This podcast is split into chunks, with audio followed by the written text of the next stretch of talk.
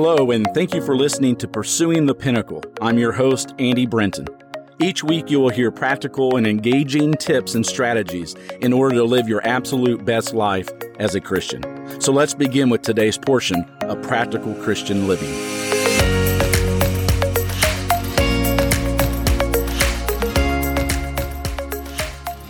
Naaman's story in 2 Kings chapter 5 is so intriguing to me. We can learn many things from it, but I want us to focus on what we can learn about obedience in particular. Sometimes what God requires of us seems irrelevant to what we desire to accomplish. And when we think so, it's easy for us to choose not to obey Him. A principle, however, that we need to realize is that God requires us to stay obedient to Him, trusting God in that He accomplishes His plans through our obedience. In other words, it is God who accomplishes a work, and that is, it is through our obedience. Therefore, even when what God wants us to obey seems so irrelevant to what we desire to accomplish, we still have to obey. Without a proper understanding of this principle, one may just disobey God. Naaman's story illustrates this very thing. You see, Naaman was a leper and went to the prophet Elisha for healing. Elisha instructed Naaman to go and wash seven times in the Jordan River. It was totally different from what Naaman was expecting. Elisha's remedy seemed to him insignificant and irrelevant to the healing of his serious disease. He was offended and was about to ignore the word of the man of God. Fortunately, however, he had good servants who loved him and told him the truth consistently. He changed his mind and obeyed the word, and no doubt leprosy left him immediately, his skin becoming as clean as a baby's. Leprosy was an incurable disease in those days, and now, being one of the most powerful men in the world, could not even help Naaman with this dilemma. That was why he ended up coming to the aid of God. However extraordinary the problem was, what God required Naaman to obey was so ordinary a thing that it never looked relevant to solving the problem. This is the pitfall which many fall into and fail to obey God. They think it has to be a mighty thing that they have to do, but God requires of us small obedience.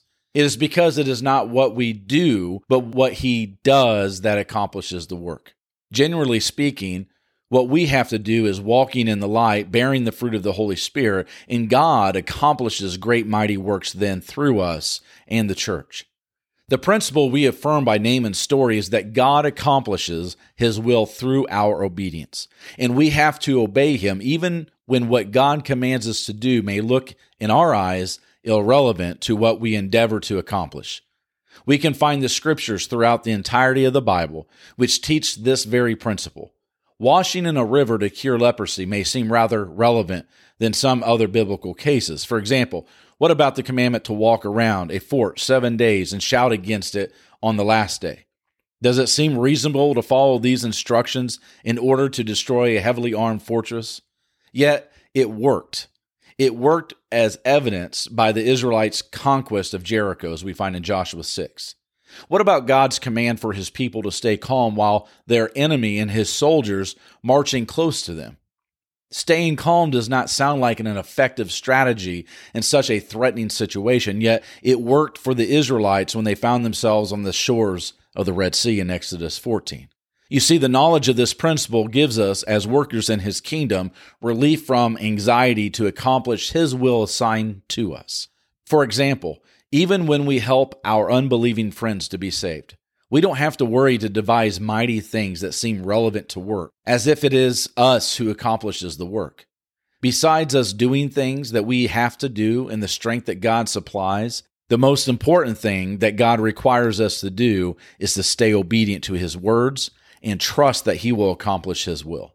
It's the same idea that Paul associated with evangelism when he said, We plant and water, but God gives the growth or the increase in 1 Corinthians 3 and verse 8. And now I'm not saying that staying obedient to God is easy, but it must be easier than accomplishing the works. Now consider how the principle relates to salvation. God instructs us to be baptized into water in order to have our sins forgiven. Acts 2:38.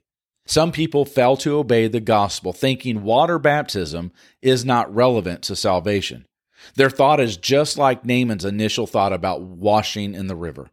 They don't have a proper understanding of the principle. Even for salvation, what he requires us to do is small obedience. That is to be baptized in the name of his son, Jesus Christ. In reality, there are many people who don't understand this very simple but truthful principle. So, we should not grow tired of telling people the truth, just as Naaman's servants did for him. Who knows if the next person with whom you will talk is a Naaman who will change his or her mind and obey the gospel. Once again, I want to thank you for listening to Pursuing the Pinnacle, subscribing to it, and sharing it with those that you love. As always, it's my prayer that God be with you and that you seek Him in all things. Until next time, God bless.